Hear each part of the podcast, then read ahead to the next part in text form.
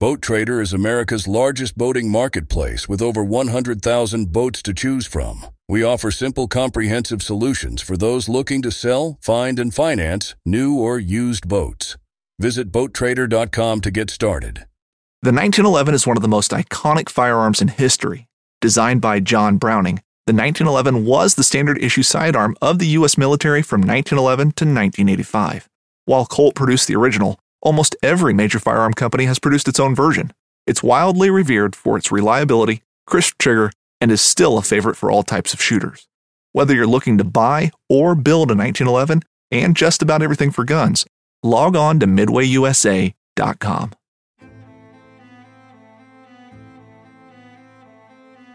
So there's a reason why I started Blood Origins. And that reason is simple. Is that I wanted to convey the truth about hunting. It brings awareness to to non-hunters that it's it's more than just killing animals. How do I start it? Brittany. My name My, is- oh, does my hair look okay? It's fantastic. My name is Mike Axelrod. Start again. Yeah, I hated it too. Braxton, you said something in the car to me. You said that you were living on borrowed time. Hmm. There's a perception around who hunters are, what we're supposed to be, and a a feminist that works for a non-profit that is a hunter that has only eaten wild game for the last 20 years is likely not the thing that people think about when it comes to a hunter. I think I'm going to reverse you and then go out the other way. Okay. Perfect. Man, you got a beautiful place here. Oh, thanks, man. How was that interview? Yeah, it was interesting, eh? It was interesting. Didn't sweat too much, huh? No, a little bit. Well, I typically do a very terrible job of introducing people on this thing. Said you want to go introduce yourself Okay, to my, the audience, the All right. millions of people that are listening to you right now. all right. So my name is um, Howard Knott, and uh, I'm based at uh, Tshipise in the Limpopo province, not too far from the uh, Zimbabwe border. Closest town is uh, Messina, and uh, yeah, I'm a third generation game game rancher, and uh, second generation outfitter. So you say game rancher, like you did that first. You didn't say outfitter first. You said game rancher first. Is that what you would consider yourself first? A game rancher? Yeah, I'm a I'm a game rancher slash outfitter. You know, I wear more than more than one hat. So Turn that microphone just a little bit towards you. Yeah, perfect. okay, so yeah, I mean, I wear Raise it up a little bit. I wear I definitely wear two hats. Um, you know, I always tell the guys, even when we when we when I used to be in PHASA years ago, and even now at CPHC, um, What does CPHC stand for, for those who Cu- don't know? the custodians of professional hunting, South Africa. And um, yeah, I tell the guys, I'm not a. Most of the guys in the association are probably outfitters and PHs, and the landowners or ranchers are in the minority. So I, I'm wearing I'm wearing two hats. So it's it's often interesting when we have debates. Um, you know, often the outfitters or the PHs see things differently to someone who's a landowner as well. But it's very it's, it's interesting and it's good to have the balance. But yeah, so um, I, because I'm in the game, I'm breeding game and I'm I'm uh, hunting game, and I'm capturing game. So I'm a game rancher. But when, when someone hears you say you're breeding game, you're not sticking them in pens and No, no. breeding different colors and different phases and that kind of stuff, right? No, nothing. You, we're breeding them yeah, on, on the 70,000 acres um, where they're free to roam. That We're breeding them. Every now and then we'll bring in some new blood. Um, may, may buy a buffalo bull from somebody and stick it in here um, and hope it gets into the herd, or you may buy some new sable or some, you know, but, but generally we, we, we've got to a stage now for years we very, very seldom bring any, any new blood in. We've got the herds are big enough to sustain themselves. Right. And we're driving around your 70,000 acre, and this place is called. So this is called this is called Greater Kuduland Safaris. Um, Been in operation since. We started. Uh, my dad started the game ranching side in '71 and started the hunting in '74 and the game capture in '74. This place was one of the first, if not the first, places to decide to convert from agriculture to wildlife. That's right. Yeah. In in in '71, my dad started removing the the cattle, and uh, yeah, like I say, a lot of lot of people um, thought he was mad, and they said, you know, you're going to have the best best fenced cattle ranch in the country, and there was a lot of lot of kidding by even by his good mates, and they said, you know, what are, what are you getting up to? This is madness. But uh, No, because agriculture was dominant, right? It was dominant in. Exactly. And the other thing is, when he started, it wasn't like today. You could go, you could just go and uh, if you wanted to start, the guy starting a game ranch today. So it- it- it's so easy for the guy starting a game ranch today because you can just go to an auction and buy whatever you want on the auction, and they, Mhm. they deliver them to you in a truck. When when my dad started and I was a youngster, if you wanted game, there were no game auctions, so you had to go and capture the animals yourself. And um, I remember we went, we brought in eland from Namibia.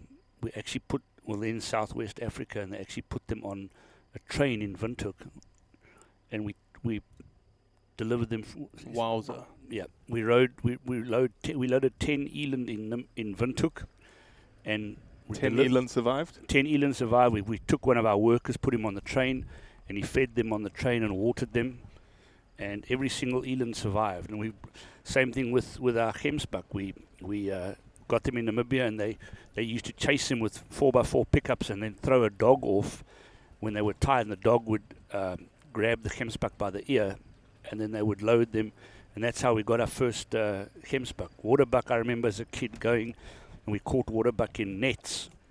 Uh, today you wouldn't dream of doing that, and we, we caught them in nets, put them on the back of a flatbed truck, and with their legs tied, and three guys holding each waterbuck, and we drove them an hour and a half, brought them here. To, today you'd never dream of that, but that was the infancy of the whole game industry, and uh, yeah, it took it took uh, Now, was your was the reason your dad did it?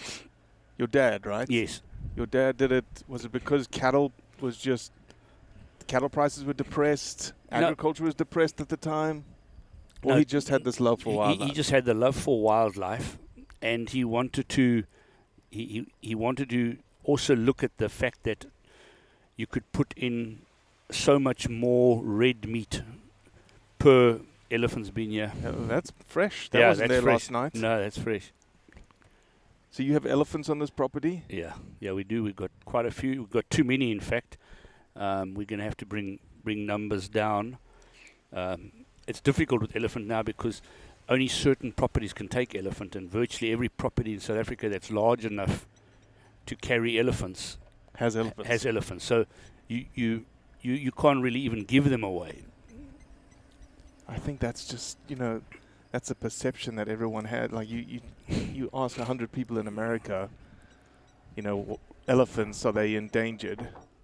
And obviously, IUCN just came out with a reclassification of forest elephants against African elephants, and then now one is, you know, obviously the African elephant is endangered, That's right. and the forest Forest- elephant's critically endangered. and it's crazy. They're endangered in certain countries, but not not in not in southern Africa. I mean, we, go- we like I said, we can't give the elephants away. I've, I've offered them to people to just come and catch them, and you can have them. Don't Been trying it. for three years. Wow. Yeah. So the only option we're going to have is eventually to hunt them. Yeah, exactly. What what would, what would you do? You know, as you said, it's give them away essentially. Like, come get them. If you Yeah. want them, come get them. Come get them. Yeah. It's the same situation as that Namibia scenario, right? We there were 170 elephants put out for tender. hmm We want we were going to buy them, but it was like, where do you take them? Yeah. And you had to take them up to the Congo, and that's like I think we ran the numbers. It was like three million dollars To get them up there. to move them. Wow. Well, that's what people don't understand. It's easy to say, well, I'm going to move a kudu or an eland or a wildebeest, but to, to move a to move an elephant takes a couple of thousand you know rand to catch each one. So we've got elephant on the property. You've got rhino. You've got buffalo. We've got leopard. Yeah. Um, and then all the smaller predators, and both brown and spotted hyena. Is there a reason why you have not brought lion onto the property and let them free roam? Um, we do get virtually every year. We get some free roaming lion that move through, but they don't. They they they you know They don't stick around. Yeah, they're not sticking around. Um, the the reason would be there's some water back out there. The reason would be probably our biggest problem is to to keep them in. Our our whole southern boundary is up in the mountains, and to try and electrify that, you could do the electrification, but you, the only way you can patrol that is to literally walk. You Mm. can't you can't use a horse, you can't uh, use a vehicle, not even a four wheeler. It's just too rocky. And if they get out of there, they would move into the tribal areas and, and eat the cattle and the donkeys and goats. Right, so it would just be never never ending. Jeez, jeepers creepers. So when when someone from the US or you know people that don't understand hunting, we're driving through a place that is abundant. Like you can hear us turn off the vehicle every Yeah. time we're turning off the vehicle. They're filming some animal. We're yeah. filming some animal. Waterbuck, we're looking at some waterbuck right now. There was impala. We just crossed over some, you know, fresh elephant dung. If you weren't selling hunts here, hmm w- would you not bring ecotourists in and become We- a, pho- a photographic spot like what we're doing right now? we tried we've tried that for many many years. We've and we marketed heavily back in the in the 80s and 90s for tourism. The biggest problem we're too far off the beaten track. We we've got no air, no major airport anywhere near us. And the, and the average photographic tourist he wants to fly in spend 3 days and and move on again. And if you haven't got an airport anywhere near you they're not going to do the drive it's just too too too long a drive Whereas your your hunter, he doesn't mind. He'll drive all day to get somewhere, and he doesn't mind the rugged terrain, and, and he doesn't mind you know sitting at airports and waiting. Your your average photographic people, it's just they want everything just laid on. How many photographic tourists do you think you would need to push through this property Well, to account for, you know, okay. So what we do, we, we probably do, let's say, about 30, 30 hunters a year. okay, and for me to to m- make the same income from photographic guys, I would probably have to push through 150 to 200 uh, photographic tourists. So your your imprint is going to be way way higher than than the hunters. The imprint on the environment. Uh, right, right. Yeah. They did an interesting study. Uh, it was three years ago, in a in a big game area, which is they do hunting and and photographic, but it's mainly photographic. But they do some hunters, and they they had 49 hunters that year in the area, and 12,000 photographic tourists. The 49 hunters brought in more income than the 12,000 tourists. That was in South Africa, Wow. uh, and that that that uh, just shows you. I mean, imagine what 12,000 people, what imprint they left versus Right. 49 hunters. Yeah. It's a no-brainer. So if hunting was taken off this property, you you did talk about different other streams of income, right? Mhm. Your game capture, game auction. But it's okay. It's a it's a small it's a small figure. Uh, the game capture is quite good, but you can only catch so many animals, and, Mhm. and and generally a lot of times you're not catching those big old bulls because they they they're too hard on the environment. Uh, I mean, they're too hard on the capture the capture equipment. I think they're seeing some water back there, something. Uh, a lot of those bulls are too hard on the on, on the capture equipment on the trucks. They fight and they they're too expensive to catch because you've got to bring them in one one at a time. So it's just it's not viable. Often catching the big bulls, the only viable option is to hunt them. And uh, yeah, I mean, I last year when we had the COVID lockdown, Why don't you just, and this is me playing devil's advocate, why don't you just let Mother Nature be, Howard? Why don't you just let the big bulls, you know, be, and we don't need to hunt them. Well, some something has to pay for the running of the ranch, and uh, if if uh, if we can't hunt those animals, there's going to be no income to pay the anti-poaching guys, to pay the staff, to run the vehicles, to to uh, maintain uh, roads, maintain vehicles. Something's got to pay for that, and the only way is to is to do game capture, uh, culling, and trophy hunting. And tro- to give you an in- interesting um, observation, when we had COVID, when we had COVID last year, and we we couldn't have any any um, foreign hunters, we we reverted we reverted to um,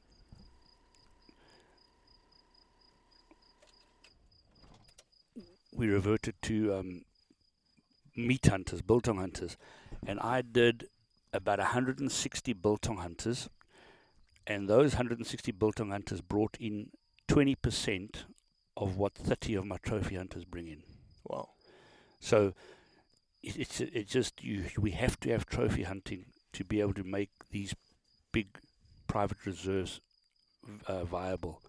I mean, if you take 160 people brought in 20% of what 30 foreign Mhm. hunters bring in, plus when the foreign hunters hunt, the meat all stays ours, so we can supply that to the local communities. We can sell it to the butchers.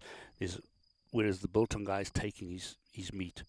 So I mean, it's it's an absolute no-brainer. We have to have trophy hunting to sustain these vast areas. Yeah, because the the you know the ideal that someone says, well, there must be a there must be a different model.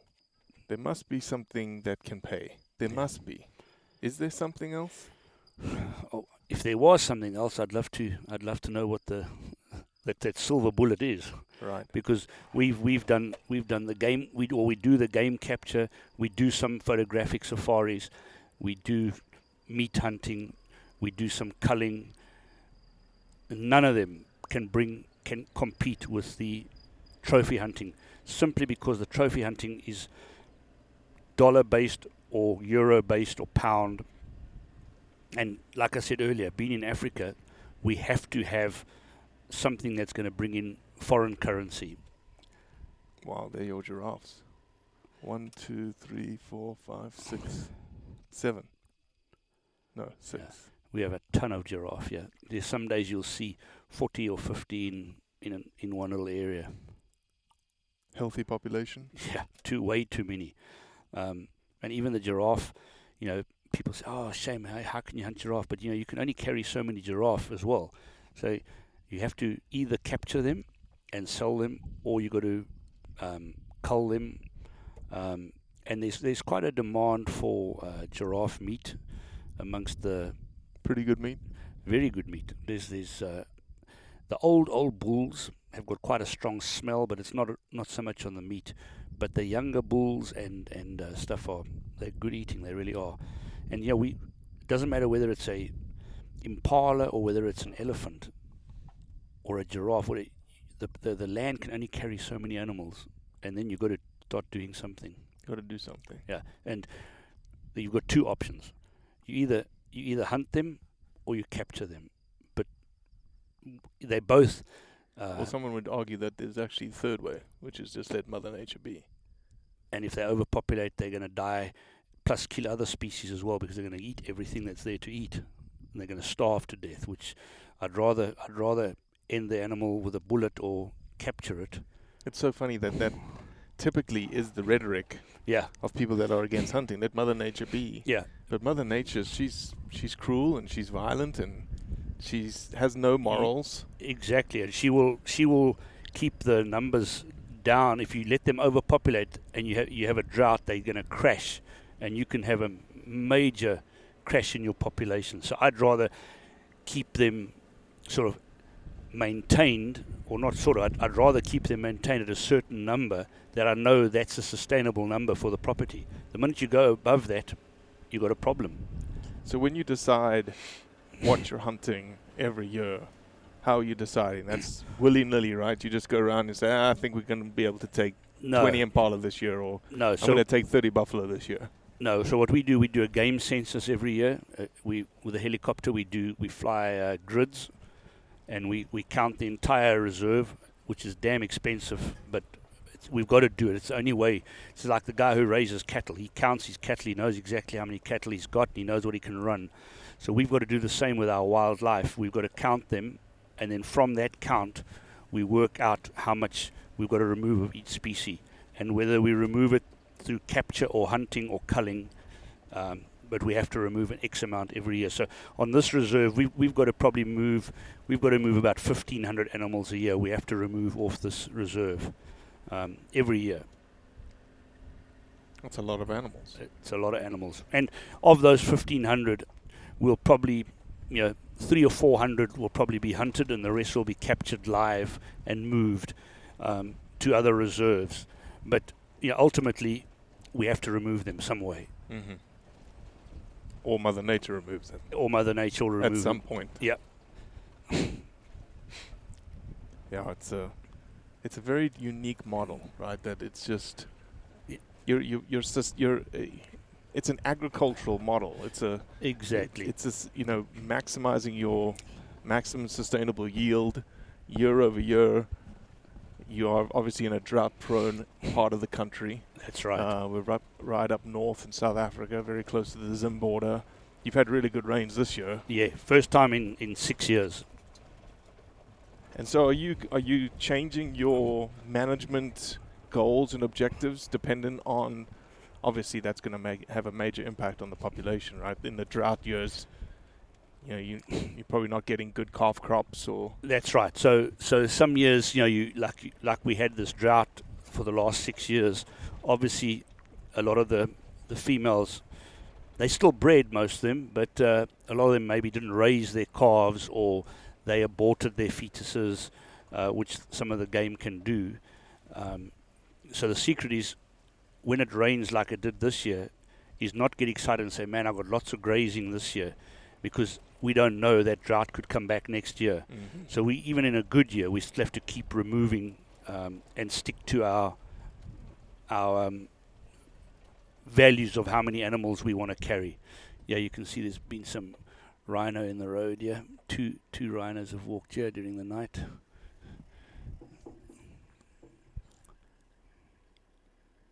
so you've got rhino on the property, Yeah, we have white and black. both white and black. Yes. Um, obviously, you know, big poaching issues when it comes to rhinos. Yeah, we Have you had any rhinos poached? We we have we've had a couple poached and it's and it's really been tough and we've we've had to dehorn all the rhino and you've got to keep doing it because those horns are growing all the time and uh, again at, at huge cost. I mean it it cost you know by the time you dart a rhino helicopter time vet time and then what we do we we we put tracking devices on each rhino but the tracking devices only last you know between a year and 18 months. Mhm. So we've got to we've got to dehorn them and replace their tracking devices every sort of 18 months or so. and Do you hunt your rhinos on the property? we have before, but we haven't uh, for many years now because they they all dehorned. Um, So no value really. there's no hunting value in our rhino. We purely we purely keeping the rhinos for the love of the animals and to for the species, and then also it's Well, let's talk about that value because that's where people are going to take issue, right? yeah Is that, and I think that's the whole like element of trophy hunting is people that are against trophy hunting, and there's even hunters that are against trophy hunting. yeah You know, when I, I you think about it, I like to call it selective hunting, right? You're selecting the oldest, maturest animal to again sustain the population. But when you said that the rhino has no value anymore, that's really what a, a rhino brings, right? There's when someone wants to hunt a rhino, they want to hunt it because it has good horns. Exactly, exactly. So now we've removed the horn, so it's got no value for a hunter. The only the only value it's got now is for the hunter to see the animal. He may be out there um, hunting an impala or a kudu or a gemsbuck, whatever it is, but he bumps into a rhino and it's a thrill to see one of the big five. But you know the the, the big problem has been rhino were worth a lot of money a few years ago, with or without a horn. Mm-hmm. But the, the, the, the reality is now because the poaching is so intense and it costs so much money to protect them. I mean, we're spending an absolute fortune on protecting our rhinos. And Yeah, we did the Rhino project with you guys exactly. in December to help you guys because you were coming out of that massive drought. That's right, and, and I mean we're eternally grateful to you know to you guys for, for helping us with that. You know, we could go out and buy a couple of couple of hundred bales of of uh, lucerne and stuff, but uh, the, the the fact is we're spending an awful lot of money looking after the animals for no return. Like I say, we're doing it for the Right. love, the love of the animal, and for conservation. Yeah, but at the end of the day, love only goes so far, right? and that's my concern. You know, when we, we started, we've got a we've got a rhino association in our area that all the rhino breeders belong to, and when we started uh, eight nine years ago, there were 13 of us in our area. We're down to two. There's two of us left with rhino. Wow. The rest of the guys sold their rhino, got rid of them. Some were all poached, but a lot of guys just said, "Look, it's I'm not going to endanger my life anymore. I'm not going to endanger my family's life. The poaching that bad? The poaching is, is that bad on, on rhino that I mean it's it's a war. There's there's no there is no two ways about it. The rhino uh, protection it's a it's a low key war, and people do not understand. You know these rhino poachers are, are armed. They carry sidearms. I mean, and, and they've attacked they've attacked uh, game ranches at their houses. Um, people have been shot. It's it's an all out all out war, and a lot of guys have just got out of it. Well, there's example from 13, we're down to two guys, uh, two ranches in our area left with rhino. Amazing. It's sad. No, it's a sad day, and then it's, it's almost sad also that bringing it full circle. It's sad that someone like you on a property like this, where the rhino has no value from a hunting perspective, the only thing that is keeping rhinos on this property is the hunter's dollar. That's that's the crazy part. It's the hunter's dollar that's keeping the rhino alive. Not no no no greenie, no anti-hunter has put one penny into into the, the, the rhino protection on this reserve. And you know it's it's just it's it's it's sad because uh, they all talk the talk, but none of them are walking the walk.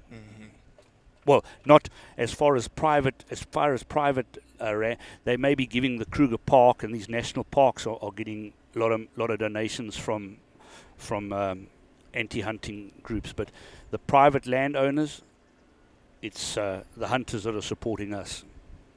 Do we know? I don't know the statistic off the top of my head, but I could almost, you know, I know the statistic for Africa, in which it is there's double the amount of habitat and wildlife conserved on private land than there is in national parks. That's right. You know, It will almost be about the same in South Africa. It could be even it- more in South Africa. I think I it's it's even more in South Africa. An interesting aspect is um, right now the private landowners in South Africa have got more rhino than all the national parks put together, which is really sad. Up and up until a few years ago, the national parks had more, but they've they've been so decimated by poaching that uh, the Kruger up until up until a year ago, the Kruger kept saying they got 10,000 odd rhino. Well, now the truth's come out. They they've got less than 3,000, I believe. Um, they they are probably double that in private private hands at the moment. Yeah.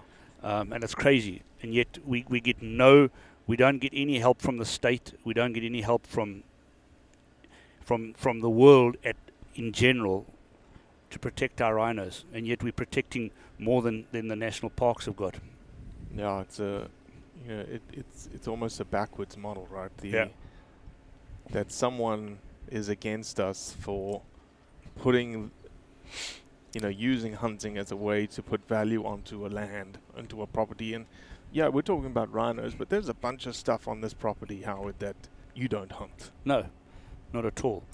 I mean, there's we, we don't hunt we don't hunt any of the cats. We got no you don't get any permits for cats. We're protecting a huge amount of leopard. We saw bat-eared fox this morning. Do you hunt bat-eared fox? fox No, here? no, never. So there's so And- many animals that are actually protected because of hunting. That's right. I see some fresh buffalo dung there. Elephants have just been here.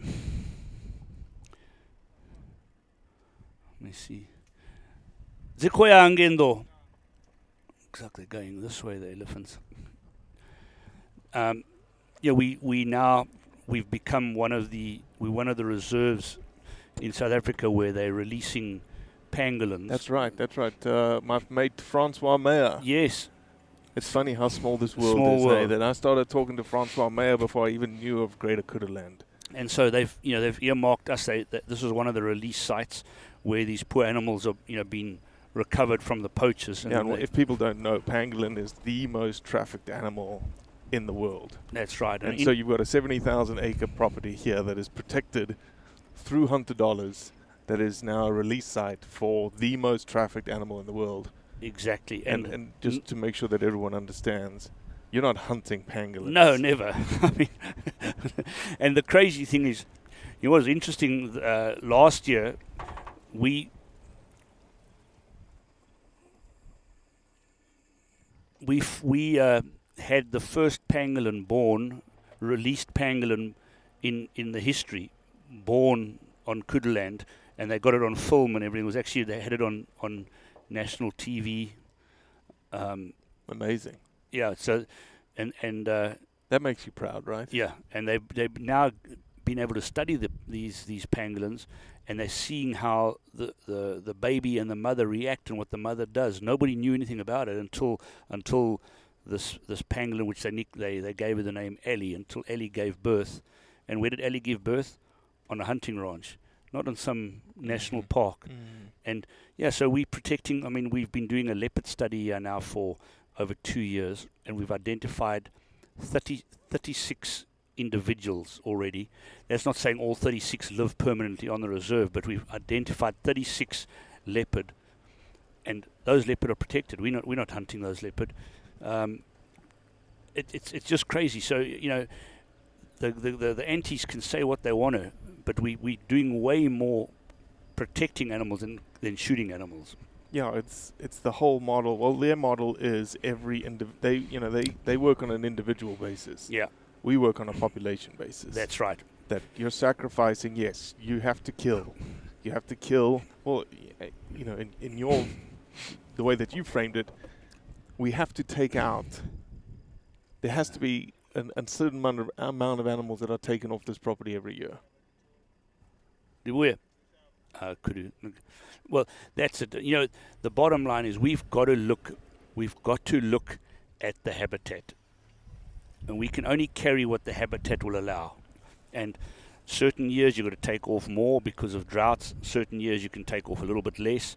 But bottom line is habitat, and there's no ways that we can allow the animals to turn this into a desert. We've got to we've got to control them. Right. I mean, here's a classic example. Look at this tree pushed over by an elephant into the road. You know, your property can Only on- sustain, sustain so many animals and so many elephants. Well, you know, if, if I can sustain 50 elephants on my property, I can't carry 100. Um, sooner or later, those elephants will start destroying the environment so badly that other species will go extinct.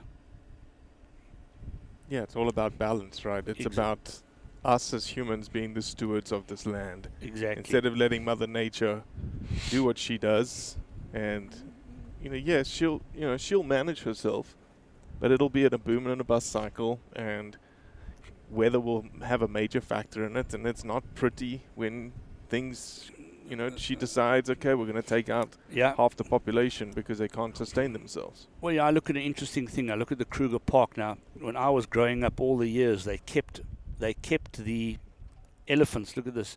They kept the elephants out of the Pafuri area along the Luvuvhu River. It was the Luvuvhu was considered a, um, a sort of a no-go area for elephants because they wanted to protect all those beautiful riverine trees. Mm-hmm. Well, since the, the, the late 90s, they, they stopped removing elephants from from uh, that area, and the elephants have moved into that into that Luvuvhu in a big way, which is pretty to see. But you go and do a game drive in the uh, Luvuvhu area now, and where there were magnificent forests, those fever tree forests, Right, I remember those. you, they are decimated. You, there's areas you can drive for a kilometer and you will not see a tree standing Wow. thanks to elephants. Now, what do you want to tell me? That's that's good. You know, so the greenie wants to tell me, well, no, that's fine. Uh, you just don't, you, you can't hunt the elephant or reduce the elephants, but uh, they, it's fine. They can destroy the entire habitat. Now the the vultures are losing their trees for nesting. The fish eagles are losing their trees for nesting. The Yeah, there's a knock-on effect throughout the env- the, ecosystem. the bushbuck and the nyala are losing all their, their trees that they eat. So you, yeah, exactly. So I mean, it's, it's just, I mean, I don't know. You just, I just can't understand the, the common sense. Well, in in fact, uh, like I said to Craig earlier, the world, the world is full of clever people, but very few wise people. Mm. And and I think unfortunately, there's too many clever people running running the um, conservation models in our in our country. zebra, not a zebra. Yeah, there's a couple of them in out there. Yeah, Zebra or zebra? zebra. it depends. If you're an American, it's a zebra. Yeah, it's um. You know, I, one of the things I always say is, if they just came and saw it, Yeah. just And- come and, and see what we do. Yep.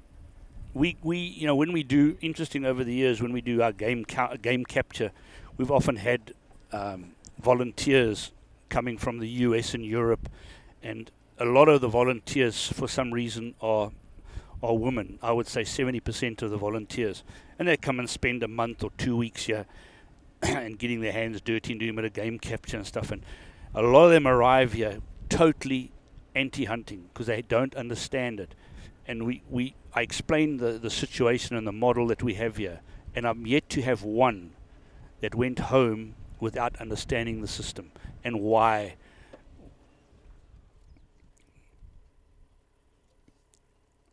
Why we hunt and why we do game capture. As soon as they get here and you can explain to them around a campfire the, the bigger picture, there's no problem. Right. I mean, I've had some of them come here completely anti-hunting, don't even want to eat meat, and uh, I'll explain to them, and within a couple of days, they're happy to eat the venison. They're even happy to go and, and see some of the animals being hunted. You know, it's because it's just opened up a whole new world to them. Right, right. Well, it's a, it's you know, everyone thinks that hunting, you know, based on social media, is just tied to that. It's just tied to the the kill, the, baboons in front of us. Okay. Um, but They forget the build-up that that well, they they forget all of everything else, everything Yeah. that you just described, all the things that are happening on the farm, all the things that you're protecting, all of those elements don't get translated through a single social media post. They, you know, you have to be in it. You have to see it. That's why you know us doing a podcast like this and the things that we're doing really open up the eyes of the non-hunter to say, "Oh, wow, that's that's how things really are." That's ground." right. That's right. No, it's it's extremely interesting, and and I'm like I say, I'm yet to have a single person leave this place that can argue against our our model. Once they've been here and they see what we we're doing, they there's without doubt there's not a single person I've had that that uh, was unhappy what we're doing. But they've got to be exposed to it. Right. Well, I appreciate your hospitality, and uh, yeah, it's been uh, we've only been on the ground for less than 24 hours. I appreciate you guys coming out, Robbie. yeah, it's uh, it's going to be good. We just want to show the other side. We essentially want to tell the truth, right? Yeah. We want to tell the truth of what's happening on the ground, of people like you, game ranchers, wildlife management, and what hunting is doing for that side of things. That's right. Yeah, I always tell the guys as well, and I may have mentioned it to you earlier. Look at look at this. What we're seeing here. We're driving along. We've seen how much game already. We're looking at this environment in its natural state.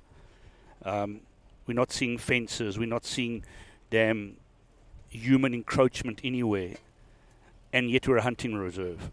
But we're only hunting a small percentage of the animals each year. We're not. We're not. We've hunting. Our kind of hunting will never ever destroy a population of animals. Well, I couldn't think of a better way to end the podcast. Yeah. Well, that's it for today. I appreciate you listening, as always. leave a review, share it with your friends, and most importantly, do what's right to convey the truth around hunting.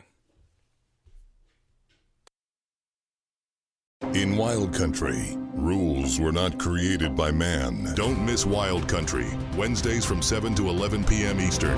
Presented by Primos. Speak the language. Waypoint TV, the destination for outdoor entertainment. Join Captain Justin Leake and Meredith McCord for the best fishing action along Panama City Beach. Tune in to Chasing the Sun every Sunday at 9:30 a.m. Eastern on Waypoint TV.